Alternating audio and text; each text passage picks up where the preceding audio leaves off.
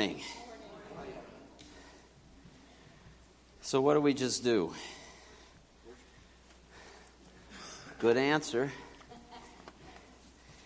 And I want to talk about that for a while, and we could actually talk about this for a very, very long time. I've set apart about six weeks, but if I'm not satisfied, I'll go for 22. This is my title. Worship is a verb. I stole it like I often steal titles from a book. This is the book. Notice the title Worship is a verb. See how sneaky I am? Boy, deep. Anyway, was worth coming just for that, right? What's wrong with this picture is really the title of today's sermon, and I wanted to kind of press into this just a bit. I have a series of pictures I want to show you, and I've got this um, whiteboard up over here because I'm going to write down your answers. Then we're going to post them on the internet. Uh, no, no, no, we're not. We're not. But I, I want to, by the way, nobody can get anything wrong on this. Pardon me while I get my stuff together. But the reason I'm going to do that is because most of our answers will have some truth and maybe some error depending on the context. And so we want to think about what's wrong with this picture. And so I'm working up to something here. What's wrong with this picture? What's wrong with this picture? Besides the fact that it's grainy and you don't like it. It's an antique. It's been around forever. Anybody recognize it? Yeah, I stand at the door and knock. Right? That's Jesus standing at the door knocking. What does it usually challenge us to? Open the door. Of what? Our hearts. See what's wrong with this picture? What's it based on? Anybody know? Bible verse. Which one?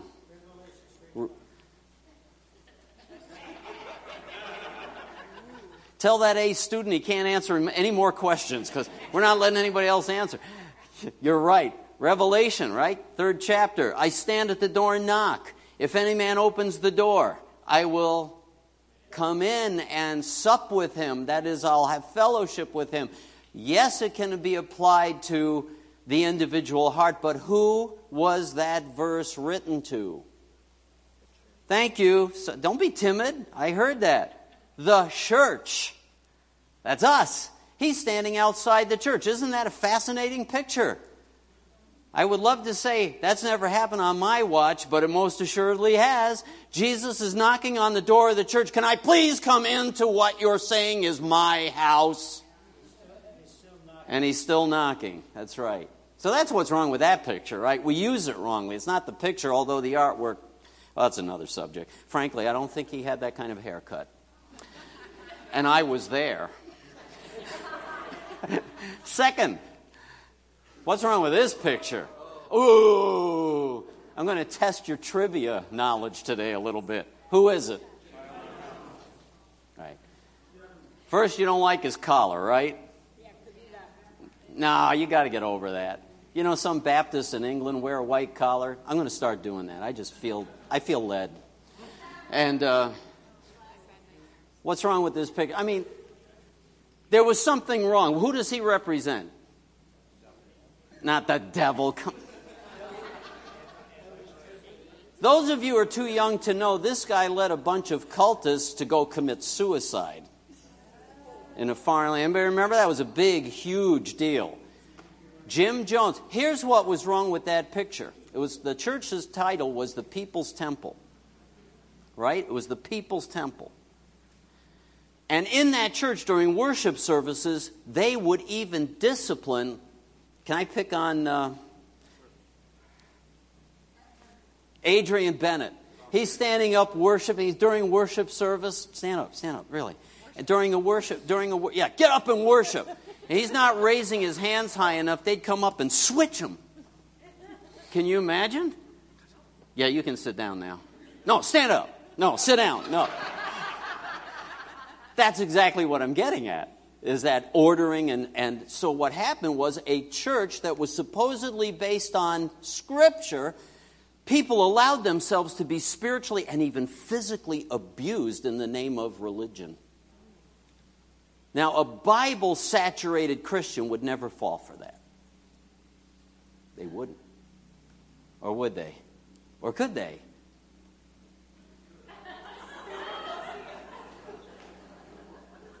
Pay no attention to the man behind the doorway. What about this picture? Look, you can't even get your eyes off Tim straight. He's so handsome. What, what about this? All right.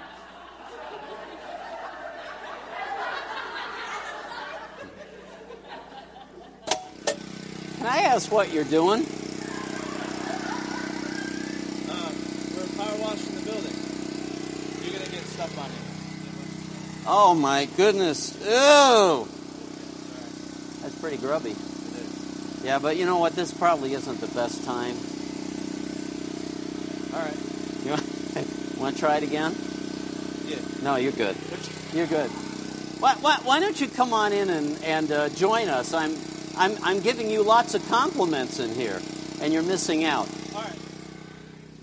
And I just had some very unpleasant stuff drip on me, as a matter of fact.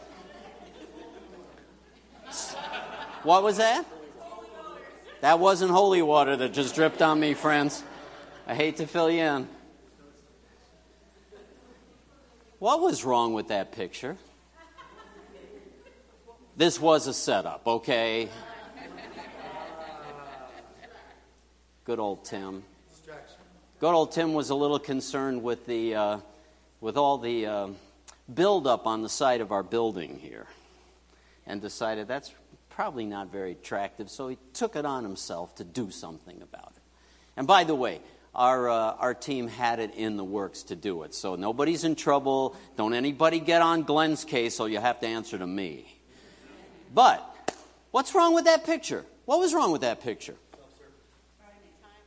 Oh, you people are too smart. You're not giving me anything else. Timing. Is there anything else wrong with that? Oh. Oh. Who said that? Oh.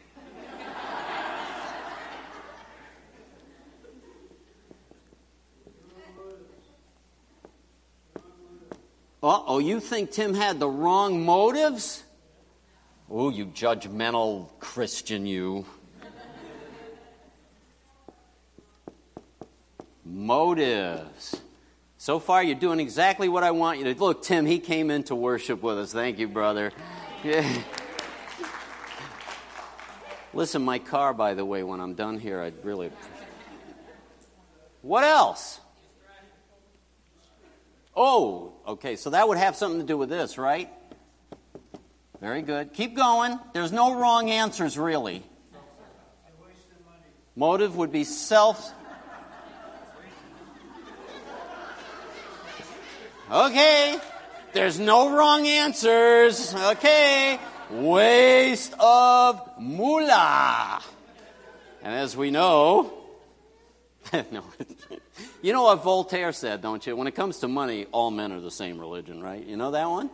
Okay. Motives. Uh, somebody said self serving, right? What else? Same thing. Selfish. I'm sorry, you have to say that again. I couldn't hear it.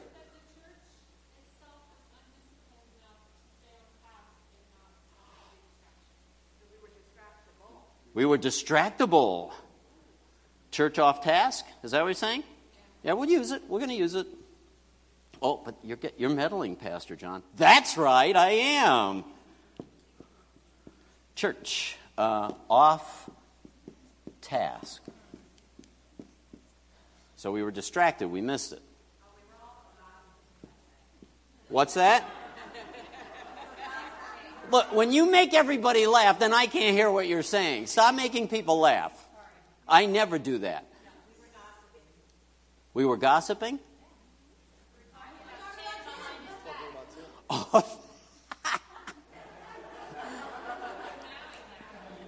Oh. you guys are doing great.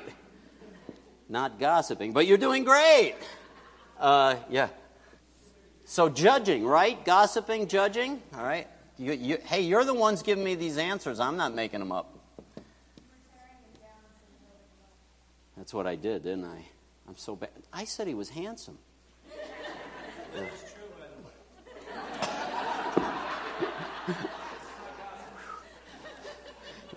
Just telling the truth, brothers. Uh, what was it? What was judging? That was it. Judging. What's no?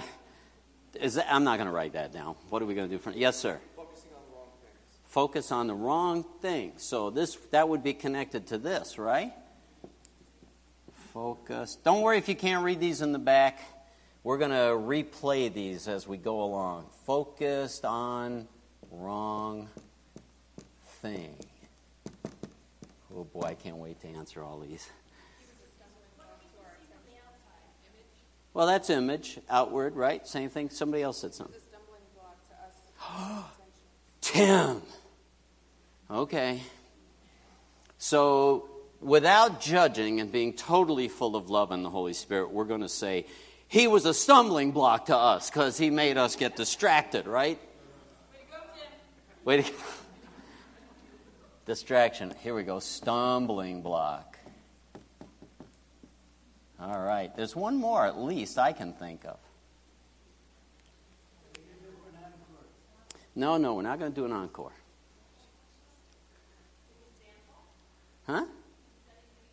Uh, no, I think that would, yeah, we can throw that in. That goes with him being a distraction, a stumbling block, bad example. That would go in there. This is a little bit stretched, but I'll tell you a story that will help you catch what, where I'm going with it. So, I first church I ever worked at was in Tucson, Arizona. Worked alongside a brother who was a very good teaching pastor. And when he was hired uh, in Tucson back in the old days, and by the way, in my lifetime, it's the old days, not every home had air conditioning like mine. And our church didn't have air conditioning, okay? We had what was called a swamp cooler, which works really well certain times of the year, but I digress. The point was, when the people interviewed, the board of this church on the south side of Tucson, a little Baptist church, actually part of our same denomination, when they interviewed this brother and said, We want you to come and be our teaching pastor, Part of his job assignment was to change the pads in the cooler up on the roof. And they had an immediate crisis because he said, I'm not going to do it. Is it because he's too high and mighty? He's above that? No, it was because he said, You're asking me to do what you should be doing. What are we called to do? We're to work according to our giftings. So, really, we had Tim doing something he shouldn't have been doing, although he's certainly willing, and so am I. And I'll put my grubbies on later and we'll finish the job. Okay, so, you know what I'm saying. A little bit of disfocus, disfocus if you will, that had to be corrected. Let's go back to my other question. So, thank you for those wonderful answers. And in the weeks ahead, we're going to unpack where those answers are right and wrong, because they can be both depending, most of them, right? It can be both. It's very quiet in here all of a sudden, huh? You all stop laughing.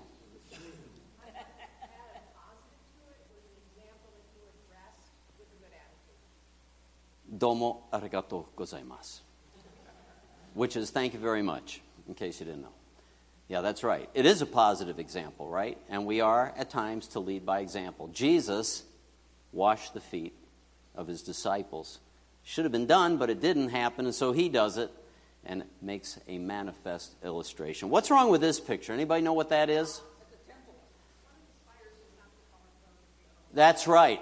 One of them is wrongly colored. It's terrible. It doesn't match. Thank you for that, sis. That was great. Does anybody know what this is? Istanbul. Hagia Sophia. Hagia Sophia. See, I'm also testing how well you've been listening to my preaching over the last three years because I've used all these. Hagia Sophia in Istanbul, originally a church. Now what is it? So what? It's a mosque. So, what it was designed to be used for, the preaching of the gospel, guess what? That's what's wrong with the picture. It's not anymore. Just like this building may not be one day. Just like the church I have already pastored and other places, the one that I did pastor in Tucson that I was just telling you about is no longer that church. That's what's wrong with that picture, okay? Or it might be something right. I actually thought instead of using that, that uh, picture of Hagia Sophia, I actually thought of using the Kremlin, which I've had the privilege of being in. Beautiful Russian Orthodox churches, fabulous buildings. And what is it now? A state museum. A state museum in a nation that did not allow anybody to bend the knee in prayer if they could help it, which, of course, those days have changed. Anybody know which this one is? I know that uh, Jay does. That's it, Birmingham, Alabama, 16th Street Baptist. What could possibly be wrong with that African American congregation? Nothing. They're worshipers. It's where the civil rights movement largely began, with brothers meeting in this place or connected to this place.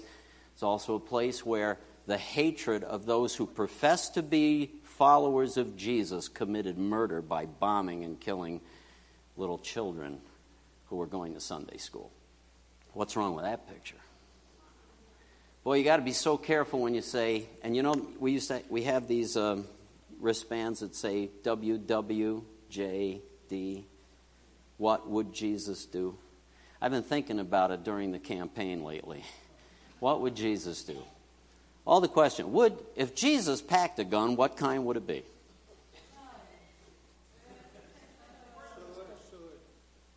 If, um, if Jesus rode, eh, drove a car, what car would it be?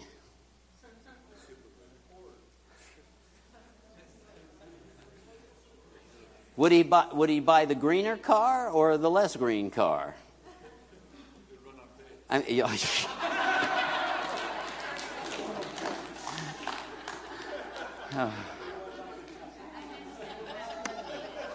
He said, What car would he buy? And he goes, It would run on faith. That's, that was good. All right. You get what I'm getting at. We're, we're so. One of the jobs that a preacher has when breaking the Word of God is to try to discover what is God actually trying to say. And it's daunting and humbling and I got to tell you, as I started to dig into this whole process of looking at the subject of worship, reminding myself of things that I've done, I've got a stack of books that I had to go through in the past. I'm refreshing myself, thinking about it. But here's the deal it's like sometimes I wonder if I'm getting anything right.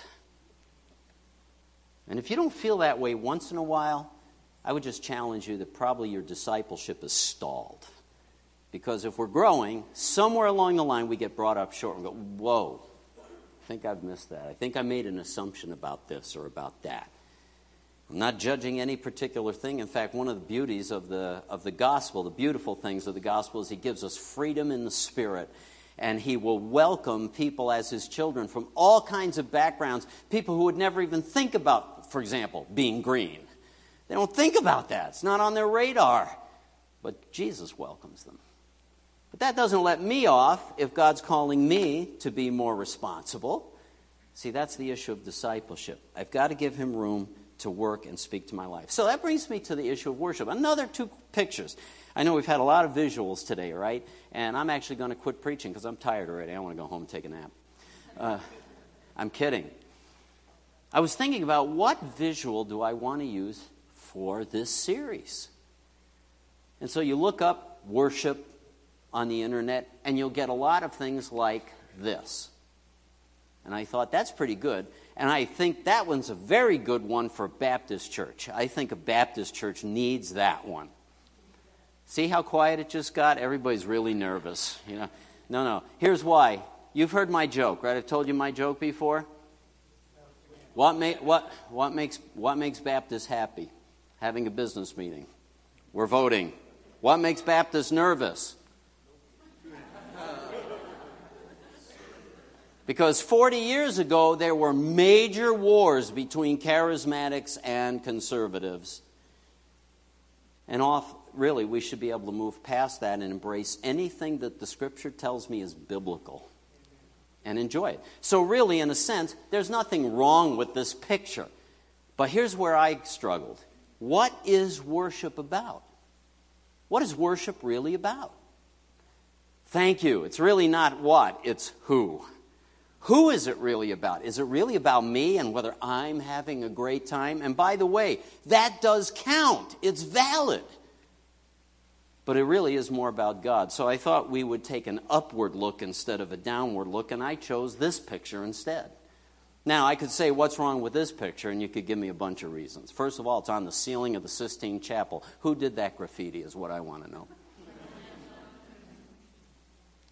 Yeah, it was Michelangelo, right? Fantastic, iconic picture of God pouring life into humanity. Isn't it awesome? It really is. However, God doesn't look like that. I know I was there. Now, one of the things I love to say, you know, when I'm talking with someone, they're wondering what God's doing in their life. I say, well, you know what? I think He does have something up His sleeve, but this just proves I'm wrong because He doesn't wear sleeves. And we know that God doesn't look like a man. He's not a man, right? We know that he's not human.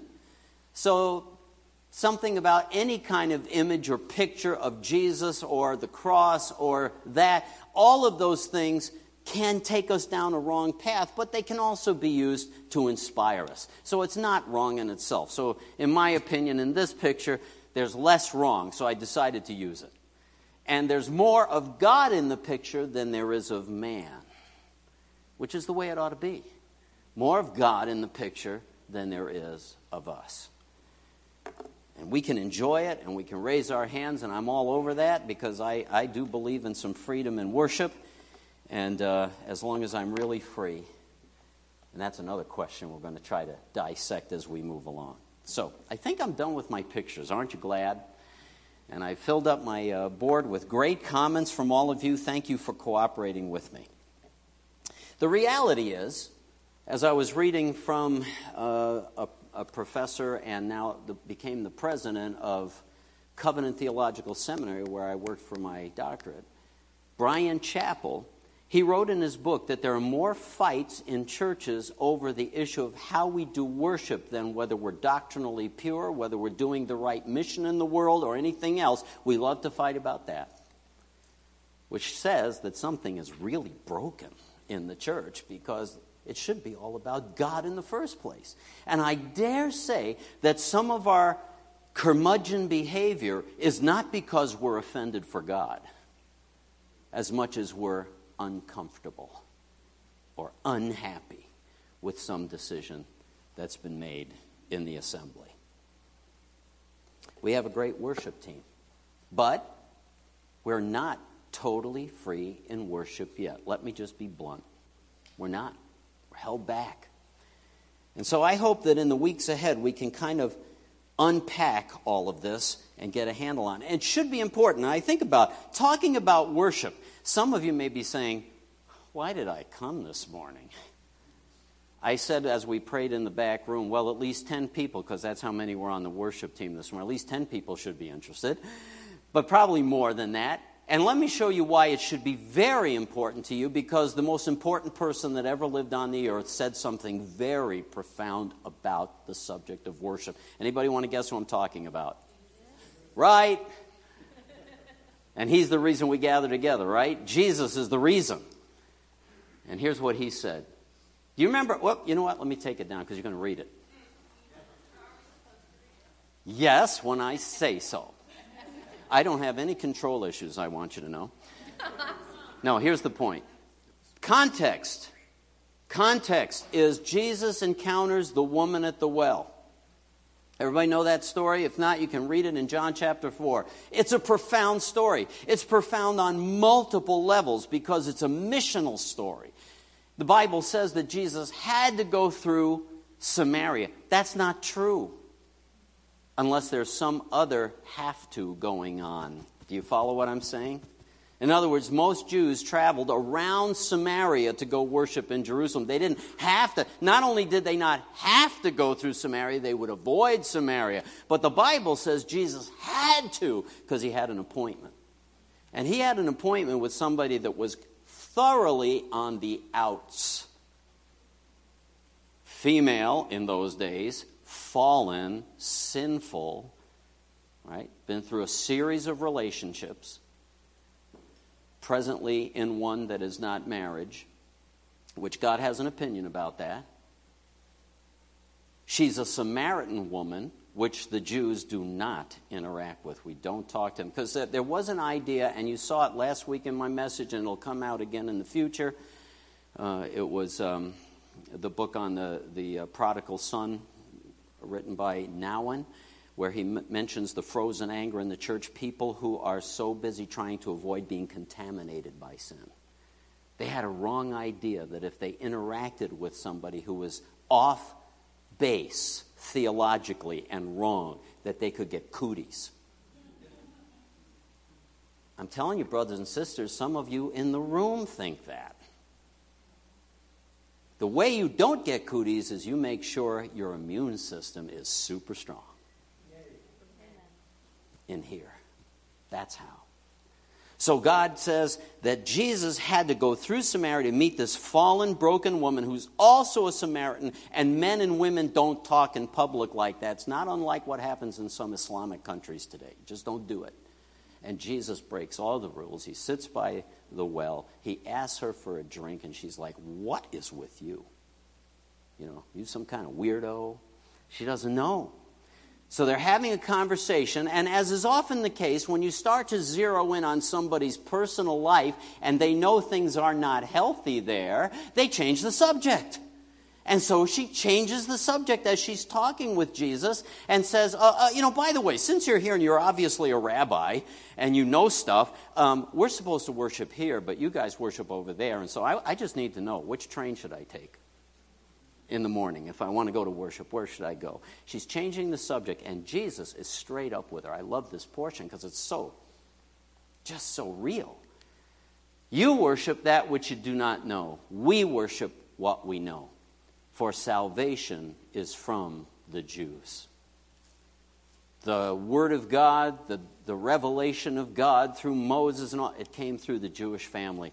But you need to know, we're moving past that an hour is coming and now is when true worshipers shall worship the spirit in, uh, worship the father in spirit and in truth for such people the father seeks to be could you say that with me for such people the father seeks to be his worshipers who's he looking for Worshippers who will worship him, as it says at the end, they will worship him in spirit and in truth. Is that a great statement or what? Let me tell you what the implications are. One, there are right and wrong ways to worship God. That's one implication. It's very clear. Has an opinion.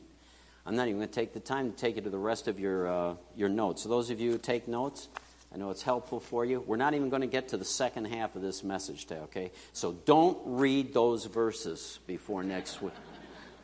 What pastor would ever tell people? Well, do read them at your own risk. Let me put them that way. Sorry, I'm having a good time. What's that?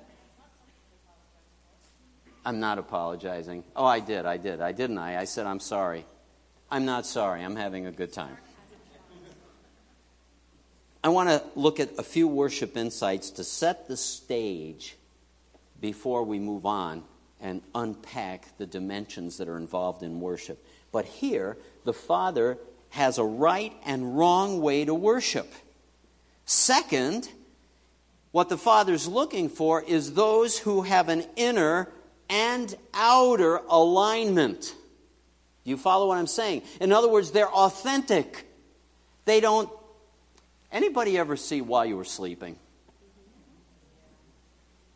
Did you see the, the Catholic Mass scene where they're t- doing Mass and everyone's saying, Amen, God be with you, and also with you? And in between, they're talking and saying, Did you get the such and such account? Did you get the Nichols account? Yeah, I got it. I bought it. Amen. And did you get the. Da, da, da?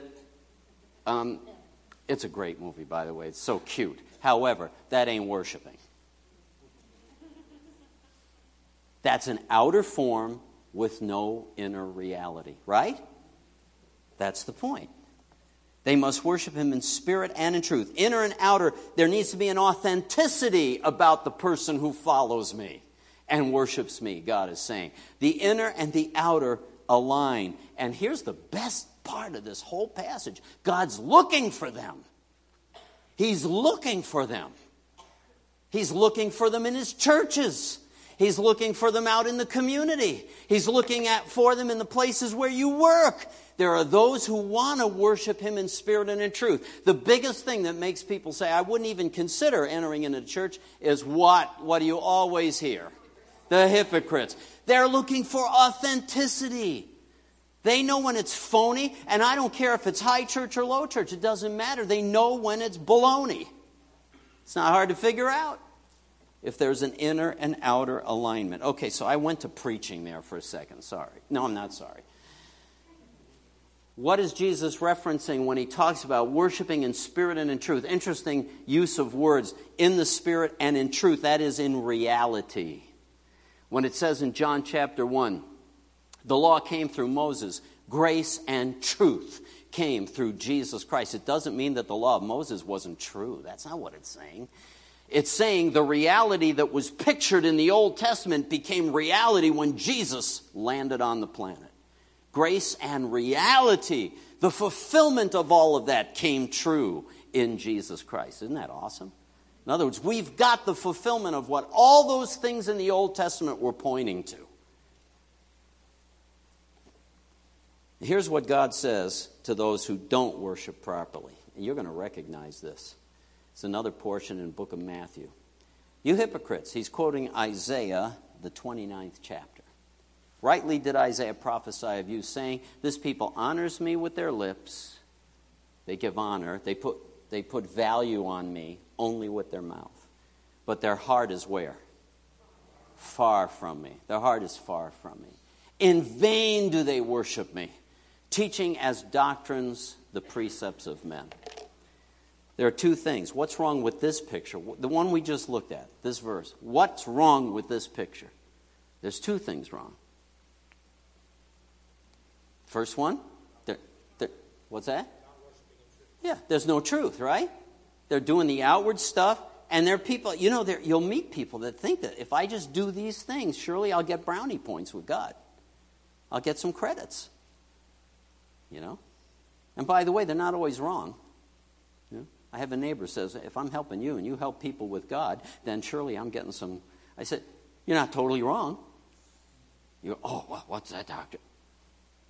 Did you ever hear what God said to, to Abraham? Those who bless you, I will bless, and those who curse you, I will curse. That's to the promised people. How about that? Mm, I just messed with your grace theology. so, anyway, I love doing. Oh, I got to think about this one. I have to think about this one. That's what I want. Think about this. But then it goes back to God, the one who judges, not us. That's right. We can't know. I can't tell them, yep, you earned about this much. When we get to heaven, you're going to have this many credit cards. I don't know. We'll find out. Anyway, the point is, their heart is far from me, even though they speak that they're worshiping me. In vain, they're coming up against a wall. They're wasting their time. Did you catch that? They think. Wow. How is that any different than people who go to church on Sunday morning? They think they're doing the right thing. Wow. That Yes. Bill Hybels tells a story of witnessing to his neighbor who ran a big dealership in Chicago. And finally, the guy, he, ta- he guilted him into coming at Christmas or, or the 4th of July or something like that. So the guy finally goes. He goes one time. He's telling his buddies at work, hey, we're going to church now. You know. One time, one, one time. You hear what I'm saying? Are you missing this? You know, hey, we're going to church. So, yeah, we might feel like we're doing better than the average non worshiper, and there's some truth in that, but it doesn't mean that I'm getting the pleasure of God. Okay? They worship me. Teaching, here's the second half that's the problem with that kind of worship. We teach doctrines as doctrine, that is, as God's truth, we're teaching what men have said instead of what God has said. How many people are steamed at Harmony Christian School, Harmony Baptist Church, name any other church, go down the line. I'm not picking just on us, but you're my favorite group to pick on. Are damaged because of the laws of men that have been shoved down their throat that have nothing to do with what the Scripture says. You've got to do this. Why? Where is that written? You've got to do this. And you're no good if you don't. There's the problem they got into. So, are we starting to get an idea that maybe this issue of worship is critical mass? In fact, I'm convinced it is the big thing. We are called to be worshipers. The Father is seeking worshipers. Worshipers who worship in spirit and truth become disciples, real followers. I'm hungry. I'm open. Instruct me, change me, mold me, make me more like you, Jesus, because you're the best person I ever met. And he is. Best person you'll ever meet as well. So that's what's wrong with that picture. With this verse, is their hearts are wrong, but also they engage in legalism, the wrong kind of pressure that destroys lives, actually. So let me make a couple of comments here just to provoke our thought life. The old word in English was called worthship. Old English, worthship. It's to, attri- yeah, you like that, right? To attribute worth. To attribute worth. We gather out of the world on Sunday. I often say that to us as a congregation. Are we gathering out of the world on Sunday to attribute worth to God? That's our first and foremost responsibility. Yes, it, by the way, all the other stuff's great. Fellowship. I even had Mike say this morning that when Don makes announcements, you're not going to like this, but that's part of worship. It's part of the body life, and God invests in the body life of His people. But the primary thing is that I attribute worth to God. We use the expression worship in at least two ways, just like we use the word church, don't we? How many of you said, Come on, we're going to church today, right? What? N- none of you did? You're all that careful about your biblical language, right? How many of you said, We're going to church this morning? Okay, that's more like it. We say that. This isn't church, right? I mean, the building. The building isn't the church. Thank you, ma'am. The people who gather make it the church's meeting place, right? It's the people who are the church. So we use that two way, but nobody, we're not going to be legalistic. Don't anybody use the word church for coming to this building anymore. You can't be a member here anymore. We're not going to do that. But we use worship the same way, don't we? Especially worship people, sound people, all of that. When is the worship part of the service? Okay, now you're already you're already on to me. That's no fair. Because we usually we don't even we don't even catalog sometimes hymns as worship, do we? We pick the worship songs. Now that's the worship time. Am I right? Come on. So we use worship that way as opposed to the whole gathering of the saints is worship. When a primitive tribe has converts and they meet in some glen somewhere and they join together, the minute they set foot in the same space, they're worshiping. They're gathered together unto Jesus to worship and to attribute worth to Him. And the reason I picked the title, Worship is a Verb, is because it's something we do. It's not something that is done to us.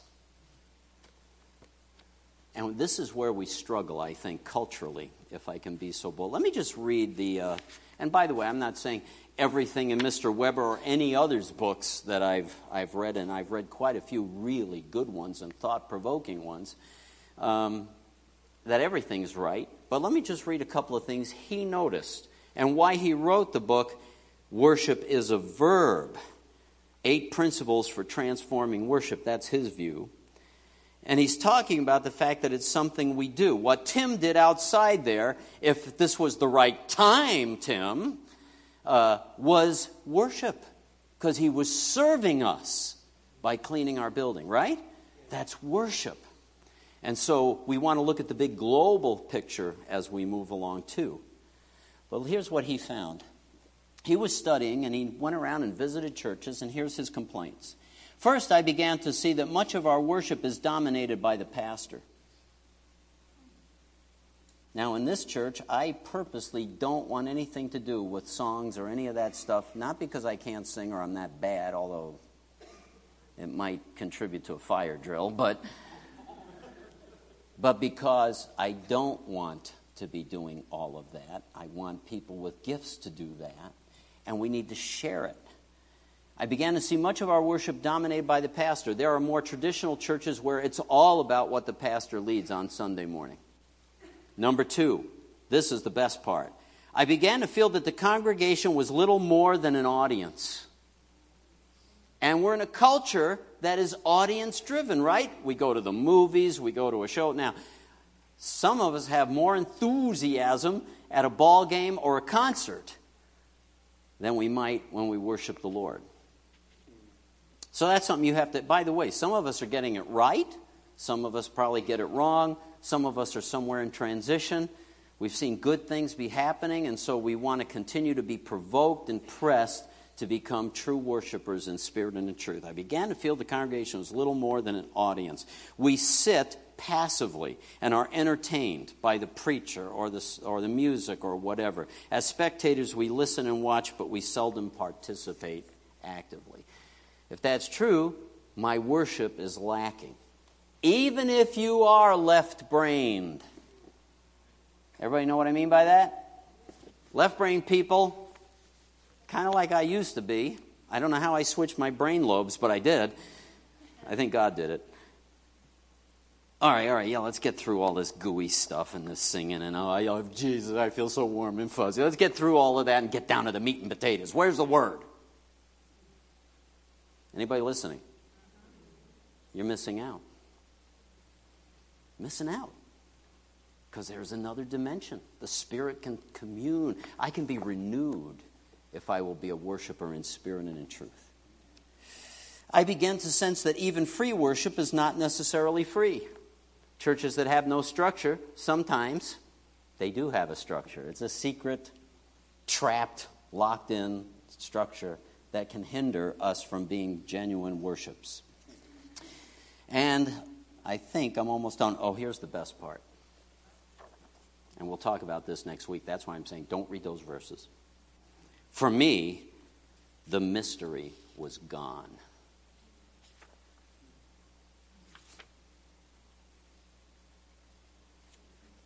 The mystery.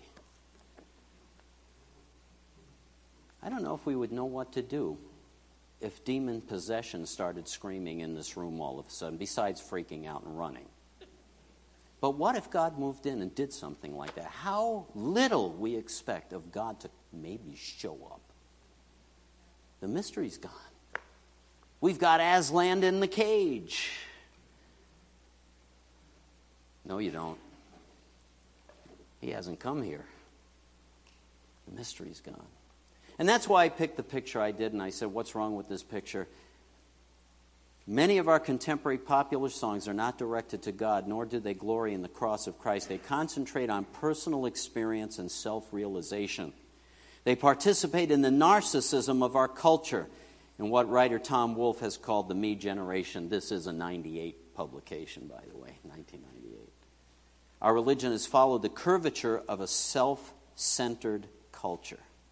So we miss out on the mystery. By the way, I think there is a place for saying, I'm rejoicing in you, Lord. I'm going to praise you. I'm going to worship you. I enjoy a lot of worship songs. But the goal is to glorify Him and to reconnect with the, re, the, the mystery that is the God that has rescued us, as amazing as that might seem. Let me say this in closing.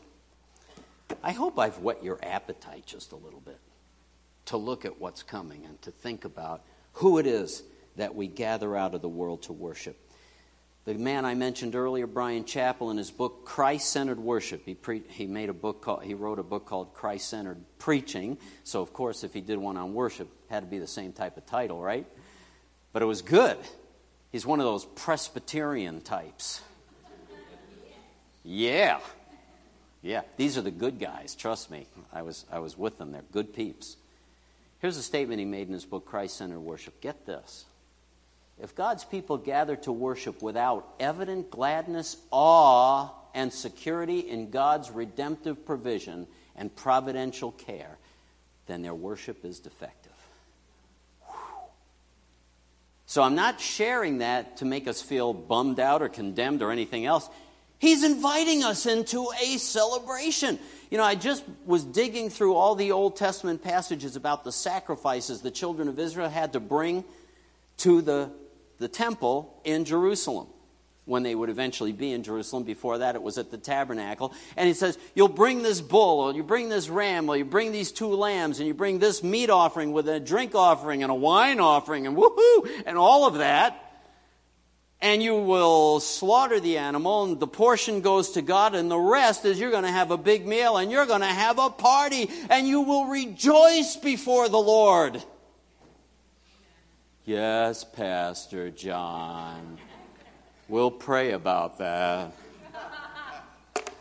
Are you getting what I'm saying? It's a celebration. He invites us into it. So I need to ponder. I had to think about that. Worship without evident. You know, if we've just gone through a tragedy, I don't expect a lot of evident gladness that day. But otherwise, yeah, I'm glad for what God has done for me. How about you? Gladness, awe, and security in that God has done the work and He's given it to us. Isn't that awesome? It's an encouragement. Another writer, Marva Dawn, this is my last statement, wrote a book called Reaching Out Without Dumbing Down. How do you like that for a title? In other words, pick music and things that we read and recite that elevate God and make us think His kind of thoughts rather than down here. There's enough down here. I need to get up there. Start thinking His thoughts after Him. And so she's encouraging us to do that. And she says this about our witness, about our, our worship. Worship is both a witness about God as well as an offering to God. Are you catching that? We come and we give our worship to God, but when we do that, it's a witness about God. People looking in, as Jesus said, you're like a, a city set on a hill. The light shines, people see it. They go, What is it about those people? What are they so whacked out about? How come they're so happy in God? You remember I quoted George Mueller a long, long time ago. My chief and very first purpose every day is to be happy in God. Whoa, I think we have some work to do. Let's stand together. Let's stand together and praise Him. Thank you for the gathering of your people. Lord, can I just go on record? I'm grateful that we can gather in a facility without fear of getting arrested this morning, at least not yet. Without fear of reprisal, because we can speak the name of Jesus still publicly and say, I'm one of his followers. You don't have to follow, but I'm one, and I'm glad to be one of his followers. Thank you for the privilege of lifting praises to you. Thank you for every soul that has let the truth of the words of some of what we sung seep into their spirits. Hast thou not seen how thy desires e'er have been granted in what he ordaineth? Ponder anew what the Almighty can do if with his friendship, he, if with his love he befriends us. There's so much, Lord, to feed our souls. And I pray that you would feed the souls of your people. Help us to be worshipers in spirit and in truth. And we'll bless you in the great name of Jesus. And all of God's people said, amen and amen. God bless you. Have a great day.